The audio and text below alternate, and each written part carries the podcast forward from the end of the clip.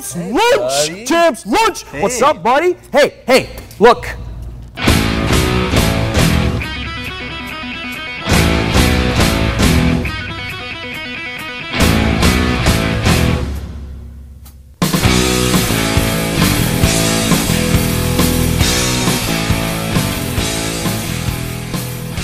What's up, Schmoedown fans, and welcome to the first official episode of Champs Lunch. I'm your host, Scott Harvey, and I'm joined, as always, by my co-host, Scott Shelton.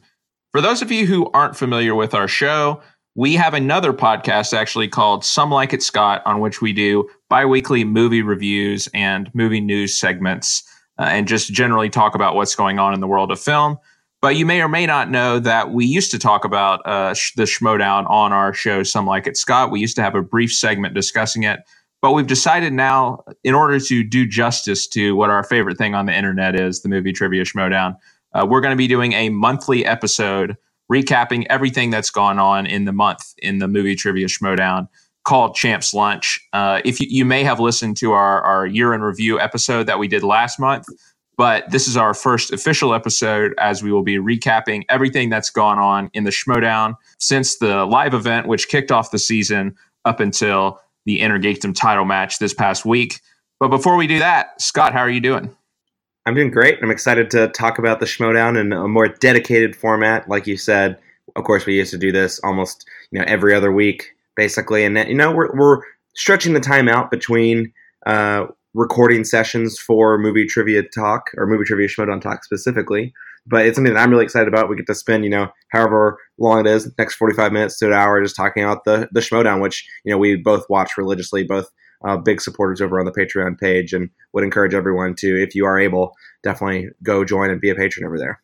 Yeah, absolutely. And, you know, there's been so much that has happened already since, you know, just that that live event a month ago. It's hard to believe it's it's only been a month. And I was when I was preparing for this episode, I was just looking back through all that's happened already. And man, we do we certainly have a packed episode here to kick things off.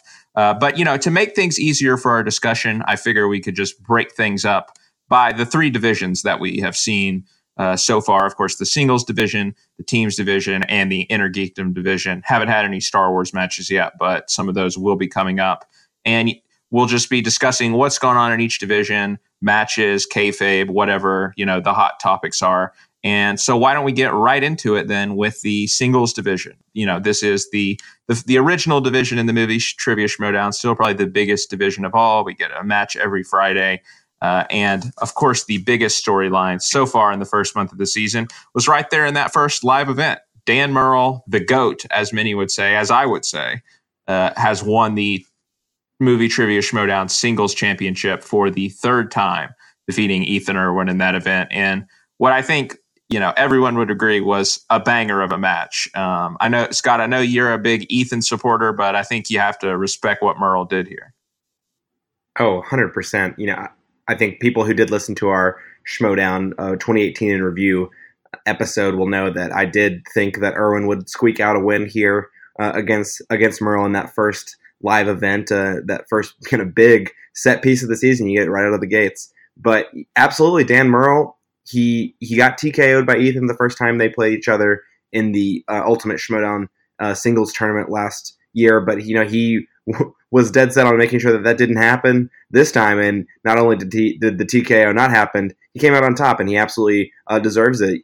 I, I obviously joined, oh, I guess this isn't obvious, but, you know, I joined the Schmoedown bandwagon thanks, and, you know, primarily and kind of exclusively because of, of you getting me into it, but mainly at the beginning of last season, the, at the beginning of season five. So I never was around, and I honestly haven't gone back and watched all of the episodes, uh, all of the matches pre season five. So I'm not as, I'm not an O G Dan supporter. I, I you know, I, I like seeing him in matches. He's obviously one of the best of all time, definitely in the greatest of all time conversation. And it was great to see him, you know, win that belt again. You know, for me, having since joining the series, him winning that belt for the first time, it was a special moment. Yes, I, I was pulling for Ethan, and in the future I will pull for Ethan, especially if they were to get a rematch against each other again. I would be pulling for Ethan, but it's still great, and I and I have to respect everything that Dan Murrell has been able to accomplish, including this win. Yeah, no, it, it was uh, it was pretty awesome to see him win, and I, and you know, I think once again, you know, we've talked about it with Mark Riley, but I think this is just another example that ring rust is very real in the Schmoedown. I mean, when when Murrell came back, you know, obviously dropping that first match to Andrew Guy, one of the biggest upsets ever. Um, and then, you know, he, he he did seem to be sort of sleepwalking a little bit, even through matches after that. Even some of the matches he won, he wasn't lighting it up like I knew that Dan Murrell, you know, like like Dan Murrell was known for doing, but. Uh, this, I think, was was maybe the first match where, uh, and, and maybe that match he had against Stacey Howard as well in the Ultimate Schmoedown.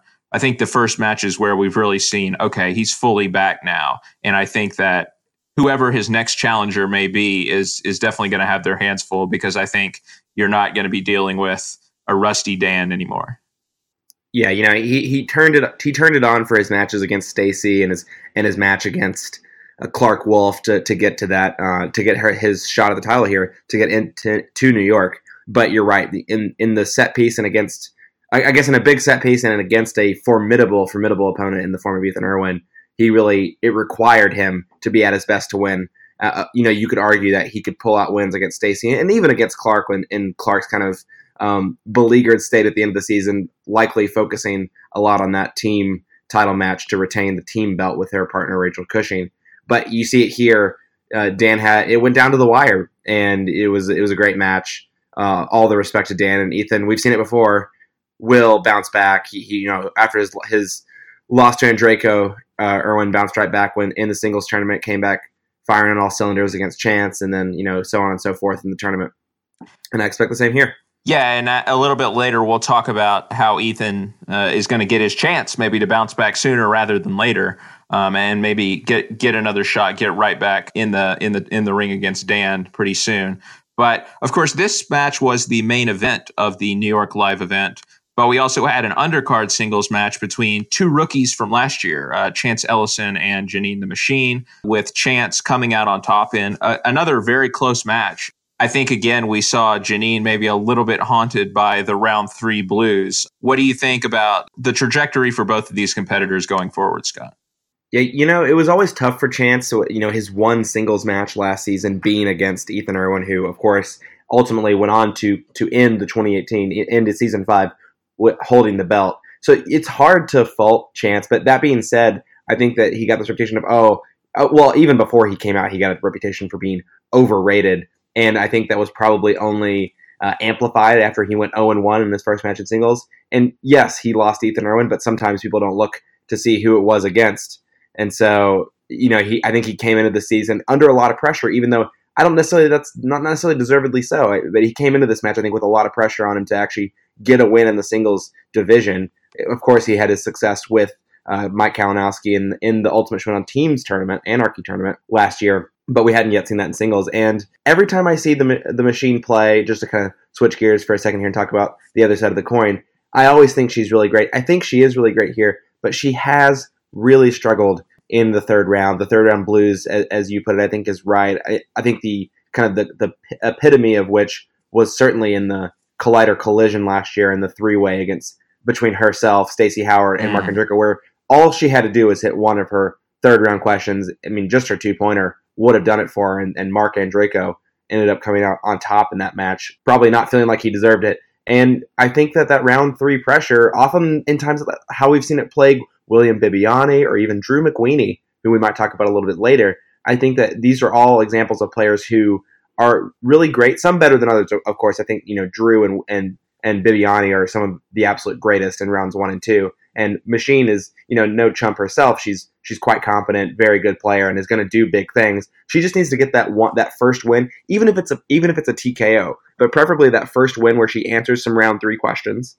She gets them right, gets a little bit confidence in that round. Because when she starts clicking and hitting those gears in the third round, the way she's hitting it in the first and second round, I think she's going to get to that next level. She's going to not. I mean, I don't know whether she would beat Chance.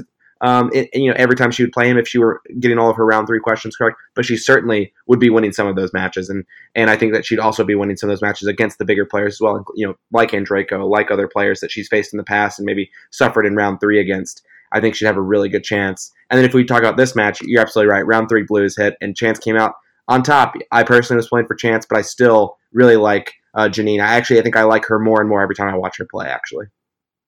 Yeah, and we say round three blues. She did actually, you know, answer, I believe, one or two questions right in round three, but it was that five-pointer which ultimately killed her, which is understandable. I mean, those those five-pointers are t- always tough. They're the toughest questions in the match.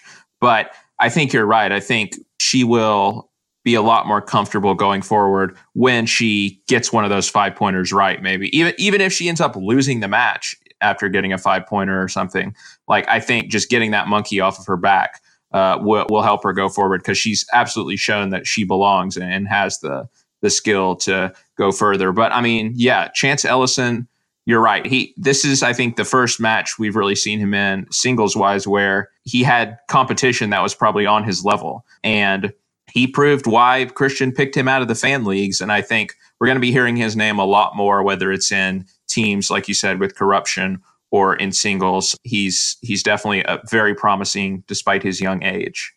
Yeah, absolutely. I mean, we're going to see him, to your point, in the teams division before we see him again in singles, because I believe that uh, in the coming month, in the month of March, the Corruption is playing the world's finest. That is correct. I want to move on, though, to talk about, you know, someone you mentioned just a second ago, and that's Drew McWeeny. And yeah, you want to talk about round three blues. Nowhere was that more exemplified in what happened in his match against someone else who, like Dan Murrell, is on a comeback tour, and that's Mark Riley, where Drew sort of had control of the match for the first two rounds. Riley was kind of just hanging around. I want to say he he was trailing by four or five points going into the third round of this match, and McWeeny just kind of melted down in the in the third round, and Riley was able to to pull out an unlikely win. Definitely his first, well, I, it is his first singles win since uh, making his return to the Schmoedown.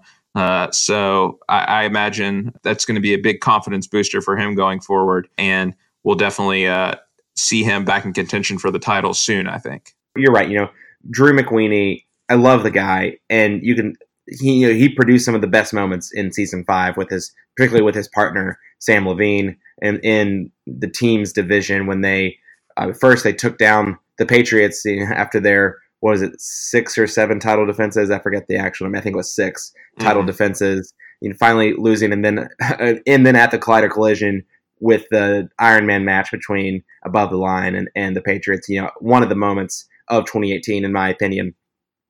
And so you can't help but love Drew McWeeny coming into this match when you see him in the singles division competing on his own, especially because, you know, he's kind of been left out in the cold in some in some respects by Sam Levine, you know, getting the team belt, retaining the team belt, and then saying, you know, kind of dropping the mic and saying goodbye, which it, it's got to be tough, right? And, you know, Drew probably drew a lot of confidence from his performances uh, in the singles division, at least, from his performance in teams. I and, you know, yes, he had a they he had a good partner in Breanne Chandler in the Anarchy team tournament from last year. They took they you know they got a good first round win and then had a tough loss to the Harris Brothers in round two. But you know you haven't se- we haven't seen him since then uh, because well I should say we did see him since then, and that was in the singles tournament against Andrejko, again round three, hitting him hitting him kind of hard. And I think one thing that you see kind of recurring across a lot of his matches, and is especially true in this match, for someone of his experience, seems to very quickly uh, blurt out answers, mm-hmm. which is kind of which kind of surprises me. It doesn't even necessarily matter if he would get to the right answer, but you know, you you see someone like Rocha, like even I mean, you, I think there's a whole host of players in the Schmoedown who are exper- experienced players who take their time with their answer and don't get excited and blurt out the answer. And, and I don't want to say that like, oh, if Drew had just taken five seconds, he would have gotten the right answer, because that may not be the case, but I think that it, it's a noticeable difference, and it's happened so many times now. I can't help but notice it every time it happens.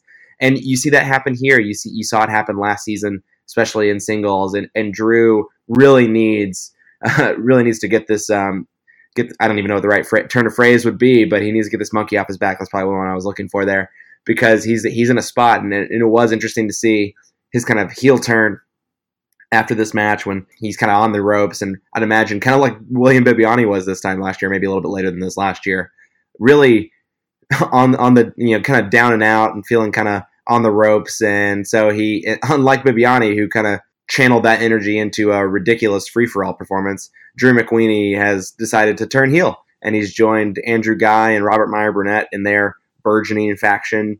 Uh, that, I mean, who really knows what the point of their faction is other than to just exist and, and cause problems for particularly Ben Bateman, Tom Dagnino, et al. But, I mean, what do you think about this, Scott? Yeah, I mean, I, I'm thinking that maybe this faction is what McQueeny needs to get back to fighting shape, get back to where he is, you know, one of the top contenders. Because as it stands, I think his singles record is like four and five or four and six, and he's way too good of a player, way too knowledgeable of a player to have a singles record that poor.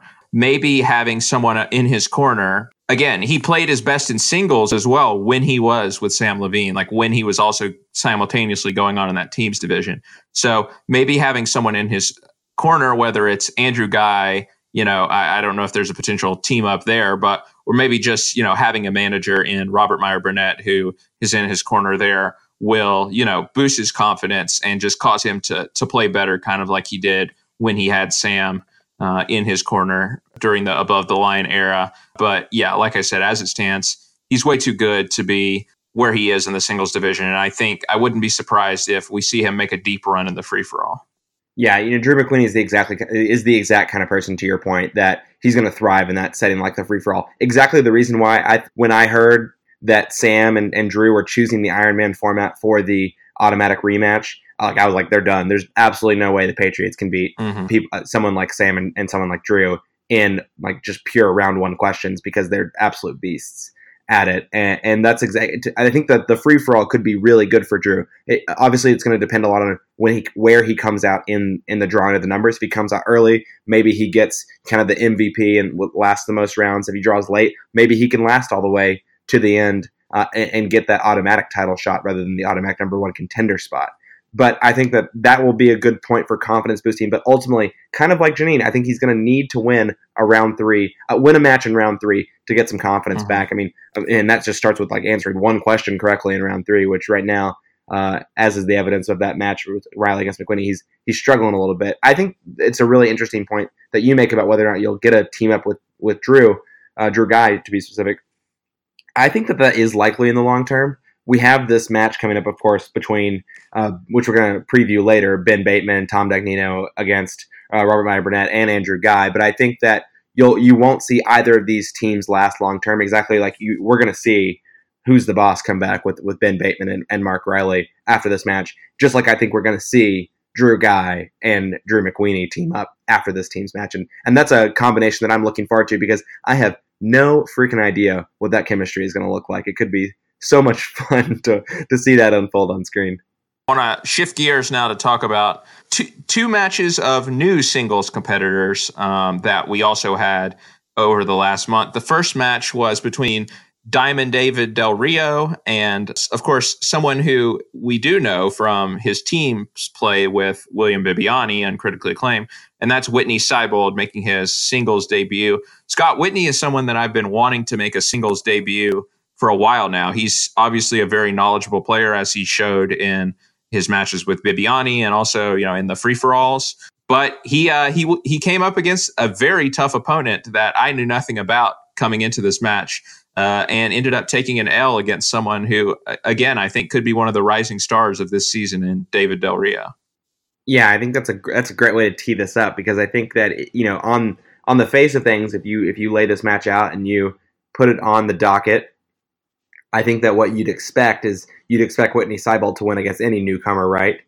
And what we got instead of Whitney Seibold, instead of seeing a Whitney Seibold win, what we got is that Diamond Dave here comes in really hot and really impressive. And it, one, it was a great match, I guess, first and foremost. And I think what made it even better is that I had, I didn't expect anything out of the match in terms of uh, Dave Del Rio's perspective, but I thought it was a persona that I really enjoyed seeing on screen. I think we will see Whitney again in the singles division because of his kind of entrenchment in the Schmoedown, especially with Critically Acclaimed. And now that they have a title shot against the Shirewolves, we're going to see him back. It, it might be a little while. It might take a strong performance at the free-for-all to get him back uh, in the singles division more quickly. I think that's kind of T B D. But that being said, you're, to exactly your point, you know, with Diamond Dave Del Rio pulling out this win, this win against Seibold uh, and kind of making himself relevant in the Schmoedown on his first attempt, I think that's really good for the league. I like I said, I like I've already said, I really do like him, and I'm really looking forward to seeing uh, how he goes up against more veteran singles competitors. I mean, I would, I think that Whitney in the long term will be a strong singles competitor, but it'll be interesting to see, you know, if he goes up against someone like an Andrejko or someone who might just be just below that top tier of number one contenders that we see regularly, if he can prove that he's better than those players and make it up into the conversation for number one contender spots. Yeah, and I think, you know, for this league to continue to grow, they need we need, you know, strong rookies coming in every year. Last year we had it with Ethan Erwin. The year before that we had Rachel Cushing. So, you know, I think that it's great to see, even though, you know, I, I personally like Whitney. I was probably rooting for Whitney in the match just because of the familiarity. Uh, it's great to see rookies coming in and competing because, you know, you, you got to have that new talent coming in in order for the league to continue to grow and to, to keep the competition up, because, you know, you can only watch Erwin and Murrell face off so many times before you want to see some new blood get in the ring. So I don't know what I don't know what you're talking about. I can watch them face off every week. Fair. But speaking of new blood, uh, the other match of, of newbies that we had were two brand new competitors. Uh, Brendan Meyer, who is uh, an actor from the O A and, and a few uh, movies. I actually heard him on Collider Live a few weeks ago talking about his Schmoedown debut. He he was a big fan of the Schmoedown, was often at the studio tapings, and Christian gave him a shot. And he played a decent match, but unfortunately for him, was up against someone else who I think could be a rookie star, and that's Paul Oyama, who was, like Chance Ellison, plucked out of the fan leagues by Christian. Uh, and now I think we have a budding rivalry going on between Paul and Chance to see, you know, who's the best uh, player out of the fan leagues. Um, and I think I wouldn't be surprised if we get a match between the two of them pretty soon. Mo- most likely to join Drew Guy's faction next, it has to be Paul Oyama. Definitely going for a heel feel uh, with his character for sure. Oh, for sure. And maybe the best, uh, simultaneously best and worst catchphrases of all time. Which were? Set your watches, it's prime time. Oh, yes, of course. I uh, I, I uh, had forgotten that. There's so many matches, but yeah, not not bad. Yeah, no, I guess just to actually talk about the match, I think that it, it was an interesting match in that it's probably the one that I liked least for the month of February, and that's not to say it wasn't a good match, but I think these... I found Paul Oyama's character to be interesting, but ultimately kind of annoying. We'll see if that changes over time, because I also thought Andrew Guy and Ben Bateman were kind of annoying the first couple times I saw right. them, and then, I mean, now they're some of my favorite competitors in the league, so we'll see if Paul Oyama grows on me over time. But then Brendan Meyer, I don't know if we're going to see him again anytime soon. I mean, we saw there were a couple of rookies last year who got their shot and, and kind of faded uh, just because, you know, Christian has to both keep keep the matches coming with all the people who are currently in the Schmoedown, and of course start feeding in new competitors who could potentially break their way into the Schmoedown hierarchy uh, and the upper tiers. So we'll see. We'll see if we if we'll get Brendan Meyer in another match. Maybe he'll play. You know, maybe he'll play someone like uh, w- like a Whitney next or something like that. I don't know, or maybe another rookie who's who's coming on. With, with your comments on Paul Oyama, I definitely think that as he plays more matches, as he gets more used to the Schmoedown, uh, we'll see him perhaps refine that character and refine that persona a little bit more to where perhaps it's not as annoying, to use your word, uh, but definitely a strong presence from, from the very get-go, which, uh, you know, I guess is what you want from a new competitor. Yeah, I wouldn't be surprised to see him against Chance in a, in a live event sometime this year. Yeah, that would be that'd be awesome for, you know, for fans, especially with both of the both of them getting their start in the fan leagues. But I, that's pretty much the news in the singles division. We'll talk a little bit about what is coming next in the singles division at the end of the show. But now I want to recap what went on in the teams division. Uh, we've really only had two matches that uh, count for anything. There was also an exhibition match, which we'll briefly talk about. But, you know, again, we've had things happening. Parts are moving. And the biggest part that has moved is that Critically Acclaimed is the new number one contender. I think this is something that they, they defeated the Harris Brothers in the first team match of the season.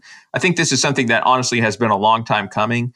Uh, Critically Acclaimed has been one of those teams that, you know, was dubbed a powerhouse from the beginning. They've only had that one loss to Late to the Party, it, which was, you know, a huge upset in the Ultimate Schmoedown Teams tournament a couple of years ago. But they just haven't really gotten as many matches, perhaps, as, you know, they have deserved or a- as you would expect them to have. And I think that's why they're, they're getting to the number one contender spot has been delayed a bit. But uh, I think, you know, in, in all of their matches, even the Late to the Party match, which they did put up a high score in, they've showed that they have a lot of knowledge and that they complement each other very well. And as good as the Shirewolves are, I think that they're going to have their hands full here when they, when they do go up against Critically Acclaimed later this month. Yeah, it was an interesting match. I guess, you know, I was joking before we started that the Harris Brothers are an overrated team because they started really strong and then flamed out quite quickly against the likes of Who's the Boss and and now critically acclaimed. But, you know, I say that jokingly. I want to be clear because, I mean, these are two of the best teams in in the team's division, in my opinion. And so it, it's not a it's not an embarrassment to to ever lose to either of those teams. That being said, I think the Harris brothers probably are going to – we're probably going to get some time off before we see them again, just to let that kind of two and two record cool off a bit. And then when they do come back, uh, they'll probably they'll probably you know get get some some team the like of oh, I don't even know, maybe can even get something like the Scream Queens or uh, corrupt. I mean, maybe Corruption, maybe not. We'll see. But like something like the Scream Queens might be a good team for them to go up against when they do come back. Uh, I mean, I would even like something like the Paddington, Paddington two or something like that as well, if that team is still around. Yeah. That being said, I think I hope so. Yeah. That being said, critically acclaimed. It's such a, it's a, it is an interesting thing to point out how, how long it's taken them to get to uh, a number one contender match, and then obviously coming out of this is on the winning side to the title match itself. Because you're right, that one loss, of course, it was a round one upset loss, and so that probably set them back in terms of the perception of them. Even if you know it happens, right? Stacey Howard upsetting baby carrots. It just these are things that happen every year, and it's hard to account for them always. And so I think what you get out of that is, is a really strong team that's been probably hungry for this title shot for a really long time. And I have, you know, I haven't yet wrapped my brain around whether or not I think that they're going to come out on top of, you know, I'll have to wrap, wrap my brain around that in the next twenty, thirty minutes before we talk about the predictions for that. But I, I do think that they're going to present a formidable uh, team opponent for the Shirewolves. I don't think uh, that they'll best them, but I've often underrated William Bibbiani's chances in things. Uh, and uh, he's proven me wrong before. So we'll see. And, and I think that, you know, if you're going to bet the house on anything, it's that, you know, Whitney and, and, and Bibbiani are, are going to be money in round one. And, and, you know, they're they're good for a round one lead. It's, it's just whether or not the, that lead will hold up over time. And especially in the title match format, uh, you know, I don't know. Obviously, Whitney doesn't have any experience on the buzzers, et cetera. But if, if we're staying on topic here and talking about this match, they were, they were pretty dominant throughout. It wasn't a blowout by any stretch of the imagination, but I never really felt like the Harris brothers had a real shot at winning this match. Yeah, and with the Harris brothers, I think what we've seen in their two back-to-back losses is that maybe John Harris's hot start was a little bit uh, of a fluke. Uh, not to say that you know he doesn't have a lot of movie trivia knowledge, but Uh, I think he's definitely regressed a lot in the match. And I, while while Lon has still been carrying his weight, uh, I'm not sure that his brother has really held up the other end of the bargain. And, uh, you know, at this point, I wonder if if J T E wouldn't have been a stronger partner for for Lon. But who knows? You know, I think they will, you know, get another match, whether that's later or sooner. And, and maybe John Harris will get a chance to prove me wrong. But I think that his regression is it has coincided with with the team's regression, and I think that you know that can't be ignored. Right, and I do think that I mean one thing that can't be denied is that Lon Harris is the is the real deal. I know he lost oh, yeah. in, that, in the gauntlet in the singles tournament to Ben Bateman, but you just look at look at these performances he's putting up in the team's matches, and he's he's really good. Yeah, and he'll get a, another shot in singles because he is participating in that gauntlet, and that will happen later this month. But the other big team match that we had was for a spot in Chicago to play Who's the Boss uh, in the in the undercard for uh, what's going to happen at the, the live event that's going to happen in Chicago at the Star Wars Celebration. And I believe that's going to be a, a number one contender match against whoever wins that Shirewolves critically acclaimed match. But that match was between the Odd Couple and the Scream Queens. The Odd Couple, of course, uh, we had some kayfabe, some, some kayfabe that has gone on. Uh, of course, the Fyfe Club was forced to break up because uh, of Emma Fyfe becoming the team's and intergeekdom commissioner. Christian had to step in and say that she could no longer manage the Fyfe Club because there couldn't be any perceived bias, which, of course, is understandable, but disappointing nevertheless to, you know, big fans of the Fyfe Club, people who own Fyfe Club T-shirts like myself. But they certainly had an amazing year in two thousand eighteen that will will not be forgotten. But because of this, Mark Andrejko um, has been looking for a new manager, and he found one pretty quickly, actually, actually in Roxy Schreier, who was his team's manager for the Odd Couple in the Anarchy tournament. And she will now be managing this team, both both Mark and Jeff Snyder, of course. And I'm excited about this because I have really uh, become a fan of Roxy from watching Collider Live, but she's never been a huge part of the Schmodown, even when she was involved with the D C Movie News thing. she wasn't really around. She didn't have like a ton to do, but I think she, we're going to see a lot more of her because of the following that she's developed a little bit from her, her shows on Collider Live. There, there does seem to be a lot of overlap between the, the live fan base and the, the Schmoedown fan base. So I think we'll see more of Roxy in the Schmoedown, and that's something I'm excited about. And something she'll be excited about is that her team was able to win this match and hand the Scream Queens their first loss, uh, and, and will be headed to Chicago. Again, another team with with two guys who maybe uh, on the surface don't seem like they would complement each other well, but are playing very well and uh, and at their best are, are two of the best in the league. And, you know, Jeff Snyder has been a team champion before. Andrejko, amazingly, has never won a belt, but I think he's got a good shot too with, with Snyder by his side. Yeah, the Odd Couple, aptly named. I mean, of course, everyone's making that joke since they announced their team name last year in the Anarchy tournament, and it's, they are an odd couple, right? Absolutely. They have a very weird chemistry, but they both know how to play the game of movie trivia Schmoedown, and they play it well. And ultimately, their team uh, together did did best the Scream Queens. I think what you see with the Scream King, Queens with between Haley Fouch and, is it Caitlin Corrigan? Is that her name? Yes. Yeah, I, I think that what you see, and I, I do want to caveat this first by saying Jeff Snyder, you know, kept the team alive in the, in the at least in the first round between him and Andrejko. I think that he got seven points and Andrejko got like three in the first round. Yeah, Andrejko struggled. Yeah, Andrejko had a rough first round, and, and I think that was somewhat mirrored on the other side of the table with Haley and, and Caitlin, and, and primarily that, as we've seen across all three of their matches, Haley is a very strong competitor in the league, and Caitlin is one who is not a weak competitor, but, you know, when you put her on a table with these other three people, um, even though Andrejko did, again, I am noting that Andrejko kind of had a poor first round, or at least a sub a substandard first round for his standards. And, you know, you see the kind of the lack in in talent and in the Schmoedown at the very at the highest level, right? You know, if you're competing for a number one contender spot, these are going to be very competitive matches. And I think ultimately, uh, kind of like how we maybe saw with Uh, with uh, John Harris, so you, you might you might see a little mm. bit of flavors of that with Caitlin Corrigan as well. And, and I mean, I'm not I'm not directly comparing the two the two players, but I, I do think that, you know, Haley is is a superior competitor, and, and she's proven that. And it'll be interesting to see if, you know, with a little bit of studying, a little bit more time time, you know, watching movies, uh, studying, et cetera, et cetera, et cetera, if Caitlin can can get up to that next tier of competitor and really make the Scream Queens competitive in the highest level of the Schmoedown. Yeah, you know, this was their first really tough match, I think you would say. I think they had, you know, matches against the Garden Hosers, who, you know, probably a team we'll never see again. And then Only Stupid Answers, which they're a solid team, but they're really not going to ever make a lot of noise in the team's division.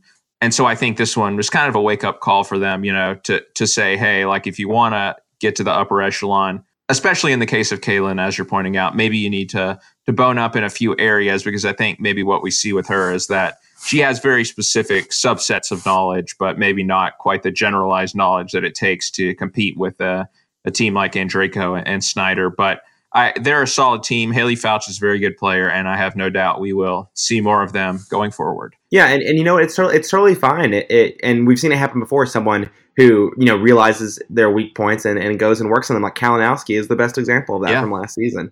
Uh, you know, he recognized weaknesses that he had. He went in there, got committed, he studied. And he came back and he ended up, you know, the, the end of year Intergeekdom champion. And I'm not saying that that's going to necessarily be what happens in the case of Caitlin. And, and, you know, maybe, you know, she's in a place with her professional life and other things she's doing outside the Schmoedown where it, she doesn't have that time to devote. And you know what? That's okay, too. That's okay. It's just recognizing, you know, where you are in the league, I think, is probably an important thing for the Scream Queens.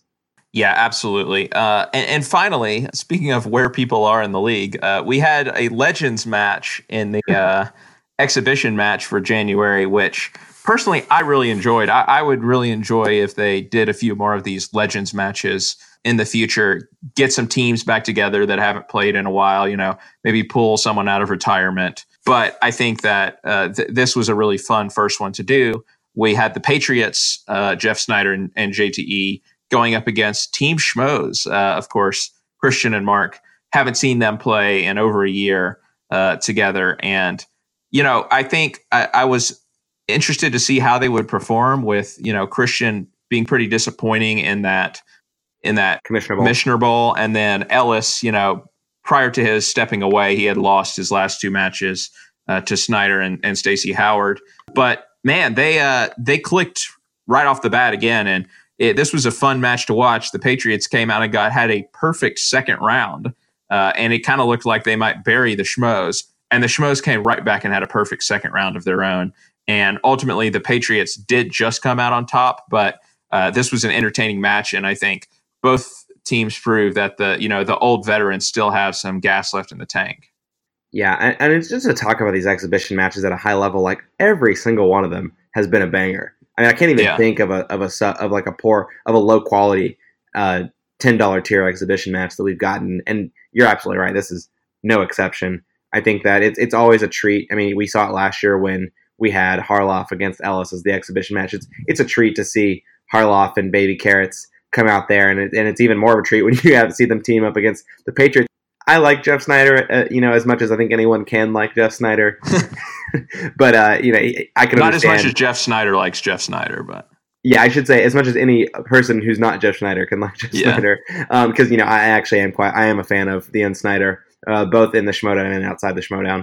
Uh, I, he's a, he's a good follow on Twitter. But yeah, yeah. I, who knows? I think that you're probably right. They probably are playing up the kayfabe because I think that you know at the end of the day, Snyder may have a grading personality and J T may be J T E, but I think these guys are pretty nice and get along out. Yeah, I would definitely agree with that. Um, but and- to, I guess before we move on, I would just say to, to kind of close the book on this, it was a really entertaining match. I think you summed it up really well. Uh, it was fun to see these teams back on the desk together. And I mean, there's nothing else more to say except, you know, be a patron, even if you're seeing this match two weeks mm-hmm. late, right?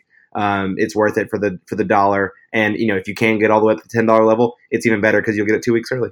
And for future Legends matches, if this is something they decide to do again, I just want to say I would love to see the Mega Powers, Makuga and Finstock, make a return. I, I think that that would be uh, pretty hilarious. Definitely one of the funniest teams uh, to ever play in the Schmoedown, even though they were they were pretty bad. But again, I would love to see them make a return if they want to make these Legends matches a thing. Hey, it, it's the match. It's you know, you showed me one of their matches to get me. That's true. So. When they played the Wangers, hey, would love to see the Wangers come back too. Co- Cobster hasn't played a match in a long time, and I enjoyed watching the the commentary from this month with him and Ellis going all the way back to that first o- Ultimate Schmoedown was uh, was pretty entertaining. But yeah, let's move on now to the Intergeekdom division. Of course, this is the most recent division that we've gotten a match in, and that match is what some are calling the greatest match of all time, and well, I don't know that I'm there yet. I think maybe that could be a bit of recency bias, people saying that. Uh, may, maybe, you know, in the future, I'll look back and say that that it was, in fact, the GOAT. It was, no doubt, an amazing match uh, with a ton of twists and turns between Mike Kalinowski, Rachel Cushing. This was the main event of the first ever Schmoedown Throwdown. And Rachel finally got that Intergeekdom belt. But, man, she, did she have to climb a hill to get there? You know, Scott, I, I, I'm going to have to wait a few months to see whether where it shakes out in greatest match of all time for me. But it certainly is in the conversation. This match is amazing. I think it's the best title match that I've seen, uh, hands down, I think, already. I don't, I don't even know if that's recency bias. I think the, I know I, I do say that the Who's the Boss Shirewolves title match from, you know, the main event of, well, I, I guess it wasn't technically the main event, but one of the main events from the, um, oh my God. Yeah, the Schmoedown Spectacular uh, uh, last year. You know, that was a great title match, but this this eclipses that for me, and it, it actually eclipses it by by quite a bit because this is an absolutely spectacular match. To see Rachel Cushing, it felt like she was dominating the first round, even though Mike still hit eight points. He was only three points behind, or did she miss the extra point, the bonus question? She got it, didn't she? I think she did, yeah. Yeah, yeah. So he's three points down going into round two. You know, he missed two questions early, which is what made it feel like he had fallen behind, so he was two points down early on in round one, but you know he kept his head down and he absolutely pushed through it. Something that you know maybe Mike this time last year would have been rattled by and just absolutely fallen apart. He didn't. He kept his head down. He stayed in the game. Round two, he struggled. Uh, he fell behind even further. I think he was probably. I think he was down by eight points at the end of round two because seven or eight. Yeah, yeah seven or eight points at the end of round two because Rachel had an absolutely dynamite dynamite round two, and and Mike um, struggled a little bit maybe with D C. Was it D C E U was his category? I think, I think a, it was ju- ju- just D C. Oh, no, no, you're right. I think it was D C E U. I, I, it was it was something D C related, and, and yeah. I think Rachel got a steal on him on the very first question, mm-hmm. which, again, happening so early in the round, it makes you feel like you're even further back. But, you know, being seven or eight points down at any point in a match is a lot, right? And, you know, even it, it does help that you, that, you know, you had three rounds left, and it helps because Mike took advantage of it. He got D C E U again in round three in the betting round. He played a little bit conservative in bet two. Rachel clearly feeling it from her performance because she, I don't know if she'd even missed a question yet uh, in the match, but she bid three, just missed it. It was a tough question. I did know the answer, and I was I was kind of surprised that she didn't know the answer, to be honest, but um, you know, it, it happens, right? And I, you can't know every question uh, every time unless you're Dan Murrell. And I think that that, that kind of buoyed Mike because he got five points back right there. So he's going, you know, he's down three going into the speed round, and he gets he hits the buzzer before her on every single question in the speed round and levels things up going in to the final round because he missed one by just a second. Like he, you know, they said that he had taken too long to answer the question, and you know it was right on the tip of his tongue. I thought it was such a close call there because if it had gone the other way, he would have been two points up going into that final round, which would have been unfathomable just a couple minutes before that, and ultimately would have led to him winning the match because in round in round five, you know, of course, you know the, the typical round three, you get an absolute showdown. You know, they're they're they're tied going into that last round. They trade two pointer, three pointer, and five pointer. It was absolutely insane. And then one letter. You know, we joked last season, or maybe it wasn't even a joke, about how good you have to be in this in this division. You know, in all in this in the movie trivia Schmoedown in general. Of course, we were talking about the singles division specifically then when that happened. But Clark Wolf missing out on, you know, a, a chance at the at the title belt, at the singles belt, um, in in the finals against Ethan Erwin by saying Southside with with me or Southside. I forget. See, now I don't Southside with is, me. Yeah. Southside with me is what she said. It's Southside yeah. with you is the movie. Yes. Got it. And this one's even even closer. One letter, one letter, one vowel at the end of the word uh, on a Star Wars trivia question. You know, got it for Rachel and lost it for Mike. And it's just an absolutely insane. I'm like, I'm getting so hyped just talking about it. Yeah, and to circle back, I believe Rachel did get that bonus question because I believe that was the question from Harry Potter about what page something was on in the text. Oh, yeah. Which is yeah, yeah, insane right. that she could possibly know that, but she did. But yeah, I mean... Well, Scott, okay, yeah, yeah. For the Harry Potter nerd, I knew that question instantly. Okay. I mean, she did as well. I'd love to do a. I'd love to do an Iron Man match with myself, Emma Fyfe, and Rachel Cushing, and I might lose. I don't know. It, I, if I if I studied, maybe I'd do better. But I think you. I've, I've think read you, those books too many times. I think you'd lose. I know a lot, but I think I, I know you know a lot, but I think I think you'd lose. But yeah, I, I think we have known this is coming for a long time, right? At Rachel Cushing winning the winning the Inner Geekdom belt, like ever since she debuted in this division, she has had the skills to to. to win the title. Like she has been title material from the beginning, but I think she's just had some bad luck, right? She, you know, that match against Mara, you can't say anything bad about what she did in that, you know, match. It just came down to the tenth round of sudden death or whatever. And then going back even further, you know, some of those first matches she played in were the three-way and five-way matches, which, you know, it, sometimes it, it doesn't matter how well you play. It's just the sort of the convoluted format can, uh, can mess you up a little bit, and I think she fell victim to that. But I'm glad we've moved away from the five yeah. ways. I'm not going to lie. I think that, you know, because of those, you know, setbacks, it felt even more satisfying to see her lift the belt because this is really the division I think she's put the most time into, the one she's cared most about getting the belt in. And, you know, to see her win it was great. And I think, you know, Christian said it, that she's she's been... In in her own way, has been a role model for, you know, female fans of the the Schmoedown, and and we saw Christian's daughter uh, make an appearance there in the uh, post match interview, and, and that's just one example I think of how Rachel, her influence has moved beyond just inside the Schmoedown ring, but you know, to the fan community as well. It's it I I'm not saying that, that everyone loves Rachel Cushing uh, who watches the Schmoedown. I'm sure there are people out there who don't like her. But I don't understand people who don't love her. She's amazing. She's such an exemplary role model. Just, I mean, I mean, seemingly as a person, obviously I don't know her outside the Schmoedown, but like on screen, she's an exemplary role model. And I think to your point, absolutely, she's an inspiration to female fans of the Schmoedown. And to take it a step further, I think she's a fe- she's an inspiration to female players in the Schmoedown, especially, you know, between her and Clark Wolf. The, I mean, there are few fewer, more inspirational figures, uh, period, and, and then particularly so for female players in the league. Yeah, absolutely. But Rachel's win was not the only, you know, big moment that we had in the Inner Geekdom division, because like in the singles division, we also had a big debut, perhaps maybe the the splashiest debut so far of someone in this season. And that was Kevin Smets, who debuted against David Moore, another rookie in an Intergeekdom match. And much like Mara Knopic did in her first Intergeekdom match last year, uh, really just sort of set the Schmoedown community on fire with a pretty electric performance, um, only missing one or two questions, I believe, the the whole match. And he's already uh, being challenged by Jay Washington, which I think not perhaps not the smartest move by Jay, but I think, you know, m- maybe this is is Rachel is the next, you know, person to challenge Rachel and Mike with with Mara out of the picture, at least for the time being. Yeah, I think that th- this is this is the rising star in the Intergeekdom. Like, I'm not saying there won't be another one that comes along this year if Christian digs one up and puts one into the Schmoedown, but Kevin Smith seems like the real deal.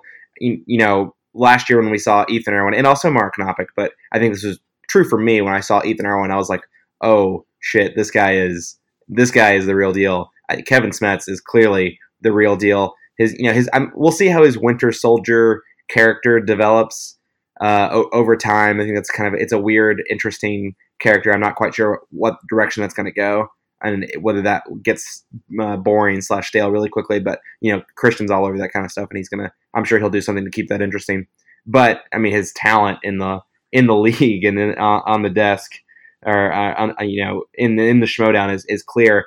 It'll be interesting to see if there's if he has a category weakness, what that is, if he ever hits it on the wheel. Clearly, the he, he spun movie release dates and he was excited. um, yeah, and that was something to see. You know, to your point, I think he missed. He definitely missed one question because he missed that question at the end of round two, the last movie release dates question that was which movie came out first or what. I can't remember exactly which it was, but not a traditional mm-hmm. movie release dates question. He missed that one because if he had gotten that right, it would have been a knockout. But he might have missed another right. question as well. I'm, I honestly I don't remember. But yeah, I mean the guy's gonna be the guy's gonna be the real deal. Do we? I mean he's playing Jay next, which honestly I don't put much stock in as as a true litmus test for what he's going to be capable of. But that being said, you know, besides the obvious people of you know Mike. And um, Mike, Mike and Rachel, of course, because we don't have, uh, as of right now at least, we don't have uh, Inman or Mara in the league anymore. Obviously, Mara is going to be probably a more permanent departure. And we'll see if Inman makes his way back next season, later this season, whatever it might be. Because Adam Lavick, to me, he's a good competitor, but he feels comfortably uh, second tier in the in the Schmoedown for me. I don't ever see him getting a title shot, to be honest. I just don't think that he has the he has the talent. Mark Donica, it'll, when he does make his way back and plays another Intergeekdom match, I, I don't know if it's his scheduling or what it is going on right now, but it'll be interesting to see what he brings to the table when he does come back. He obviously, he was very open and, and candid about his mental health and the Schmoedown uh, issues last year when he lost in the Intergeekdom tournament to Mike, and I think that he's probably, it was probably good that he didn't appear in the second half of the season. Well, I guess I should say the second, the, kind of the final third of the season last year, other than supporting his, well, at the time, his Lions Den teammates, but uh, I'm glad he got some time off for his own mental health, and I hope he comes back stronger for it this year, because although I didn't particularly like his character and I never really rooted for him in a match, he is probably the third best talent outside of uh, Kevin Smets, uh, and then of course, uh, outside of Rachel and Mike, he's the third best veteran talent in the league, I should say, uh, and so I think that, you know, if if Kevin, or I should say if and when Kevin beats Uh, Jay Washington, and maybe I'm wrong by saying that, but if and when he does beat the Urban Gladiator, I think his next matchup is going to be against either Mike or it's going to be against Mark Donica here, and we'll see. We'll see what happens.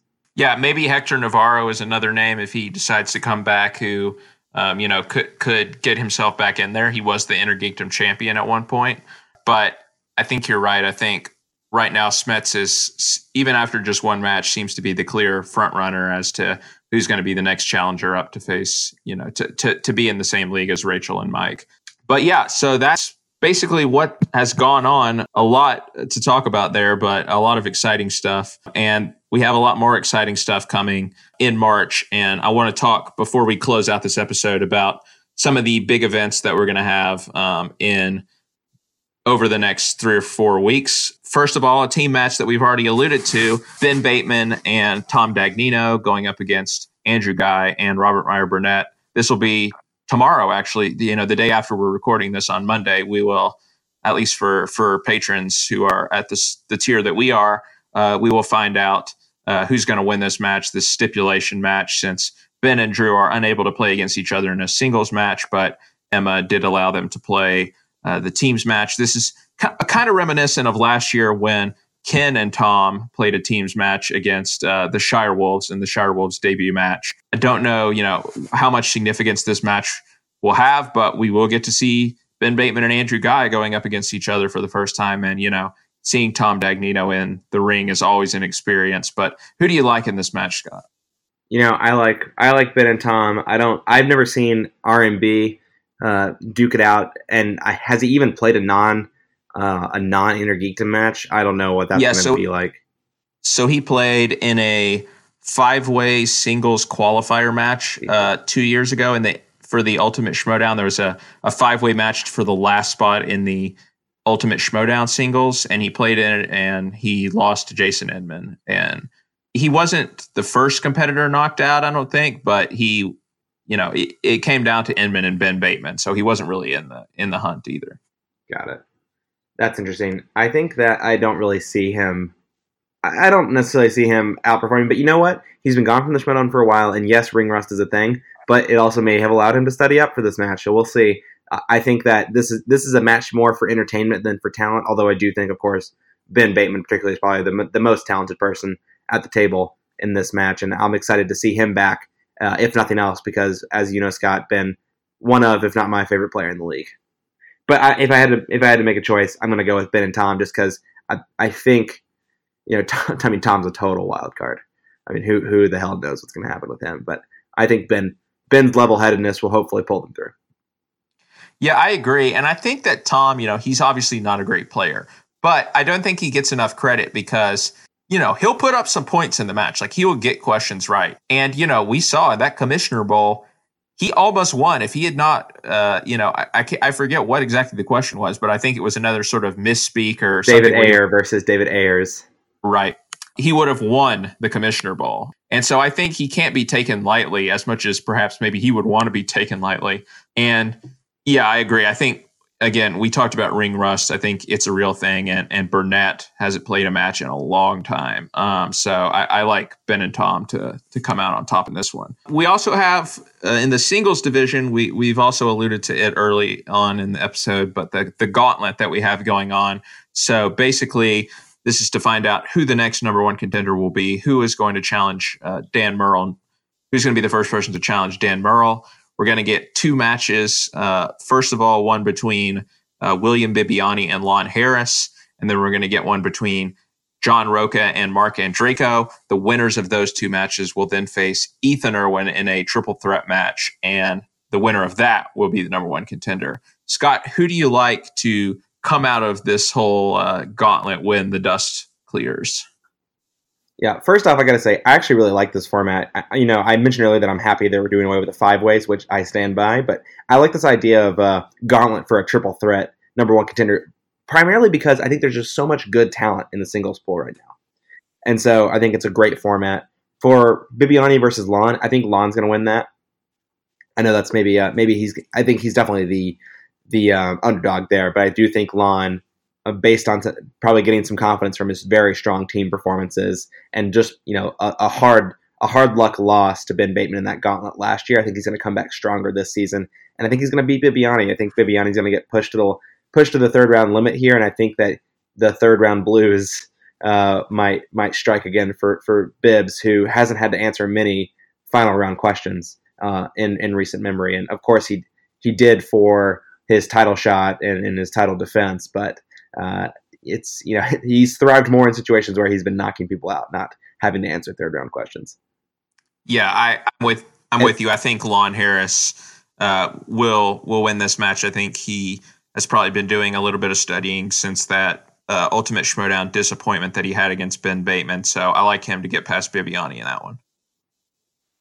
Yeah, and then for the second gauntlet match, Rocha and Andrejko, you know, b- based on what I saw with the Odd Couple, I mean, I hope Mark Andrejko puts up a better showing in a singles match, because if not, Rocha's going to walk all over him, because there is, you know, again, as someone who came into the Schmoedown uh, universe at the end, you know, at the beginning of season five, really, I never saw Rocha in his quote-unquote prime, but that being said, just from last season, uh, on the evidence of last season, the guy the guy wants it more than anyone mm-hmm. else in the singles league. you know, with, with Kalinowski out of the singles division. I would say John Rocha wants singles titles as bad as Mike Kalinowski wanted the Intergeekdom belt. And that means John Rocha will be have, have been studying his ass off.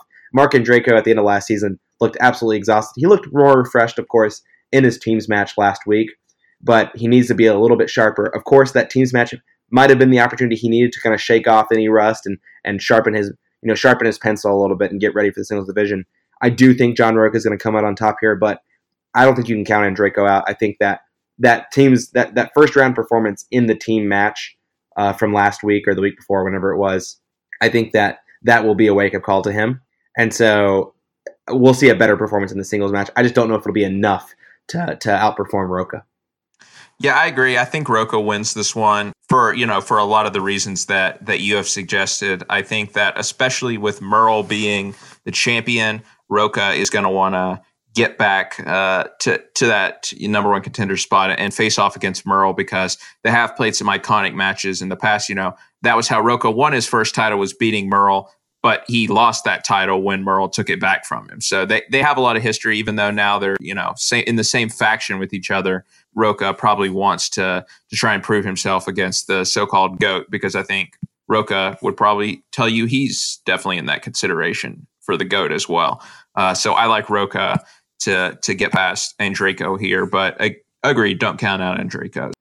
Next thing which we need to discuss coming up is the team title match. We, again, alluded to it early on. Critically Acclaimed, Shirewolves. I think it's going to be a very close match. I think, you know, you you hinted earlier that you think the Shirewolves will come out on top. Do you stand by that? I do. I can definitely see some scenarios where they don't come out on top, but I think that they will. I think that Clark and Rachel, I mean, so first off, Clark coming off in a fantastic uh, season five last year, fantastic twenty eighteen. You, you know, you just have to watch some of the the Schmoedown Awards show to, to understand how great of a year that she had. I think that, yeah, we haven't seen her yet, but it's been much needed time off for Clark. I think, you know, she had a very strong final match in the in the team match last last year, but in the singles division, she looked a little bit she looked a little bit tired, like she needed a break, and she's gotten that break. And I hope that we, I think we're going to see a sharp Clark, uh, more focused Clark when she, when we come back, and even, I should say even more focused Clark than last season, because these are not two competitors who will ever take a match lightly. They will take this match just as seriously as every other match that they've played against any competitor, and, and even more particularly so because it's been a title match. And I think that they're going to want to prove that they can still retain the belt even without their manager, Emma Fyfe, right? I mean, no one's saying that Emma Fyfe won them a belt, but I think for them it was always, I mean, in, in, in a lot of ways, I think Emma Fyfe was their rock, and she she helped them prepare for all their team matches. She helped them with, you know, with buzzers, et cetera, et cetera. Uh, and so it's going to, I think it's a big deal to these women to continue to not just retain the belt for their own sake, but also to prove to everyone that Um, they can still do it in another season, and they can still do it without their manager. And so I think that you're going to see Clark really ready, and then Rachel, uh, we'll see how fast she can shift gears from the live event against Mike and that Intergeekdom title match to the broader categories within, you know, the, the wider singles and teams division here.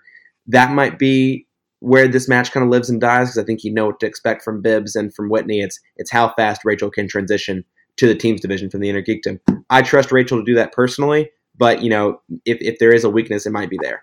Yeah, I, I'm with you, and I think that's why I will give the nod to Critically Acclaimed, not to take anything away from the Shirewolves. Incredible team. I will be rooting for them in this match one hundred percent. But I, I do wonder if Rachel's focus on Intergeekdom might, you know, hamper this team just a little bit when it comes to this this team title match and then their focus on this team title match. But, you know, at the same time, they're so good. Like, it, it's hard to imagine them getting rattled or getting distracted by anything. And we have seen Bibbiani struggle in that final round. So it, it's going to be, again, like I said, it's going to be a great match. I feel like it's going to come down to the last question or two. But I think just based on momentum, maybe right now, I'll I'll uh, I'll give a slight advantage to Critically Acclaimed, but won't be surprised to see either team win. I, th- I think that one one thing is a good point, and this is a question mark, not not to go in one team's favor or the other, but how much time there is between the live event that we saw for the Schmoedown Throwdown and to when this title match is recorded, right? Because this isn't a lot, part of a live event here, so it, it's a question mark of when, how much time is there between, you know, February twentieth, whatever it was, that this live event, I think the twenty-third is when it happened, and when the match is recorded for a for a Monday, March eighteenth release date for the title ma- for the team title match. It's probably a week, two weeks difference there. I mean, maybe three weeks at the very, very most. Yeah, the longer the time there is, the, the better it is for Rachel. And the, but obviously, it, we don't know the answer to that question. I mean, someone knows the answer to that question out there because they're recording it in the studio. Uh, but we'll see. Yeah, that's a good point. Uh, and finally, before we wrap up, I know that's kind of a hard thing to predict, but the live event for March is going to be my favorite event of any Schmoedown season, and that's the free-for-all. And to, to put the cherry on top, it's going to be live this uh, this year. And I have to just say, Christian has is still trying to get people to buy tickets to the free-for-all. And personally, I think it's crazy that this thing is not sold out based on where we live in the country, and especially where I live um, on the East Coast. We, we're lu- we're going to be lucky if we get like one live event at all this year. And so for L A to have gotten multiple live events and now getting what is probably the event of the season and not being able to sell it out is is frustrating for, you know, people like us who, you know, we'd give anything to be able to be there. Re- regardless, uh, I think it's going to be a great event, regardless of how many people are in attendance. I, I don't know if it's it's too much of a stretch to ask for your winner, but who are some people you think we should look out for in the free-for-all? Yeah, no, I think it's, to your point, exactly right. I mean, Scott, I was so close to buying playing tickets out to L A, getting a V I P pass because it's my birthday weekend. So I was I was so close to treating myself, and then uh, just didn't have a friend never got back to me on whether or not he would be in town that weekend for me to stay with him, and that was ultimately killed the deal. So it's not going to happen now. But man, I was I was so close to going out there because it's. I mean, the theater is so nice that they're having this in. It's not the El Portal, which is which is a nice theater. Don't get me wrong, which is the theater they had all the live events in L A last mm-hmm. season. But it's even nicer theater this year. Uh, and then to have the the free for all, you know, I'm I'm in agreement with you. The marquee event of the season in terms of entertainment value for a viewer. It's absolutely insane. Uh, that being said, they haven't sold out Chicago yet either, so it's not like it's uh, a phenomenon here. I think a lot of times it's that it's uh, scheduling can be difficult, right? Scheduling can be difficult if you already have plans. That the farther out that they announce these dates, the better, of course. Uh, um, but for me, absolutely. If you know, you know that I would have been at the New York live event, Scott, if I hadn't literally days before committed to other plans when I found out about it. Uh, but no, yeah, you know, if it makes it back out to the East Coast, or if it make if there is a weekend that makes sense for me to go, you know, I even thought about going to Chicago, Scott, for the for the Star Wars Celebration event, mm-hmm. but uh, I'm I still might, but I probably won't. But yeah, you know, to, I guess to talk about the free for all, you're right. You know, we've talked about several competitors already who are kind of people to watch out for, and that they are, you know, behemoths in round one. Bibbiani, McWeeny, these aren't like underdog picks by any stretch of the imagination. I think that Chance Ellison could be someone to be watch yeah. out for in the free-for-all if he's, if he's there. I think Mike Kalinowski, if he does it and if he studies any single kind of general trivia at all, which he hasn't been, I, I acknowledge that, uh, he could be someone to watch out for. You just, to me, when I think about people who are going to be successful in the free-for-all, you got to think about the people who are who just absolutely crush round one, right? And that's and that's kind of what my my brain kind of gears toward there. So I think Chance is a, is a good candidate for that. I, I'm sure there's some obvious ones I'm missing. I think. Did Rachel compete last season in the free-for-all? I feel like she had a tough go of it. She did, but she, yeah, she didn't make it very far. Yeah, I think she could be someone out there. Of course, I mean, a name we haven't mentioned really yet since the very beginning of the episode, but Ethan Erwin. I mean, a, a guy yeah. who, it, it all depends on where you come out. You know, if you come out at the beginning, any one of these players could be, you know, the M V P like Bibbiani was last year, or if, you know, your name's pulled at the end, um, you know, you just have to last a few rounds and you're, all of a sudden you have the title, the title shot. So a lot of it just depends on the number that you draw out of the hat at the beginning. And I'm, you know, this is an event that I'm, I have fond memories of watching with you. Uh, last season, we stayed up so late watching it uh, when it came out that night, and something I really enjoyed. And I'm really looking, I'm really excited about a rules change they have for this year for the free for all. And that's not that it's a, the sorry, it's a, it's a fight to the finish. Uh, last man standing. Yeah, yeah, last man standing at the final table. Because you know, I loved the free for all last year, but my one complaint would be that it felt super underwhelming when you know that yeah. last round happened, not because Brienne won, because I thought it was amazing that Brienne won, but all of a sudden it was just whoever had the most points at the table won, and it was over. And it felt, it just felt like not the right finish. It felt like there was more, in, like anticipation was still building, but then it was over. Yeah, no, I agree. It was it was definitely a bit anticlimactic, and I think that this free for all, this rule change will uh, will sort of help that problem. I mean, of course, the first free for all did have sort of that last man standing moment when Sam Levine cleared the table right prior to the last competitor being introduced, and it just ended up being a one-on-one then for the last round between him and Tom Dagnino. So yeah, uh, that I think that that'll obviously make things more exciting. A couple other names, I guess I would throw out there: Alonzo Duralde, if he try, if he decides to play, um, I think is someone who has show, showed he is very knowledgeable with the Paddington Two, and he had in the first free for all, he he had a very solid run, probably went eight nine rounds, um, and I think again with round one level questions, he's definitely someone who can hang. Uh, and maybe Stacey Howard as well. You know, we haven't really talked about her very much, but she is joined. She has joined up with Corruption. She's uh, disbanded from Jay Washington's Viper Squad and is now joined up with with Mike Kalinowski and Ken Knapsack and Chance and everything that's going on over there. Um, so maybe, you know, that's what she needs to sort of get her swagger back, and, and maybe we'll see her make some noise. She did have a decent run last year in the in the free for all. She I forget who it was that she knocked out, but she knocked out one or two big names. I remember when when she got in there. So someone else to look out for. But you know, whatever happens, it's going to be a great event, and I, I just can't wait for it. I hope Baby Carrots competes again this year. Oh, that'd That's be awesome. And I want Jen Sturger on the. I want Jen Sturger at the at the on the mic. I want uh, Jen Sturger in the ring. Christian was yeah, saying yeah. the other day that he was in talks with somebody that if he was able to get them, that people were just going to absolutely lose their mind when they came out. So I, I can't think of who it would be, but I hope that he's able to close the deal on that, and, and we'll get to find out who that is. Yeah, and before we wrap up to talk about Stacey Howard, bringing her up, I really hope that Gray Drake joins Corruption and then partners with Stacey Howard in the new te- in a new team. Oh yes, the uh, the redheads. That would that would be that'd be pretty awesome. Uh, I I do enjoy Gray Drake, but also with her her role over at Rotten Tomatoes, I know she's she's kept very busy as well. So, hey, this is on Saturdays now. There's no excuses. They're not recording on Fridays anymore. That's very true. And you, I, I've seen her in like I don't know if it's like behind the scenes videos, or I've seen her yeah, she, like on, on the set. She's often around. She was at the Spectacular, I believe. I don't even care if they actually ever compete. I just want to announce that drunk Gray Drake is joining Corruption and teaming up with Stacey Howard. That would that'd be a fun team. I, I think you're onto something there.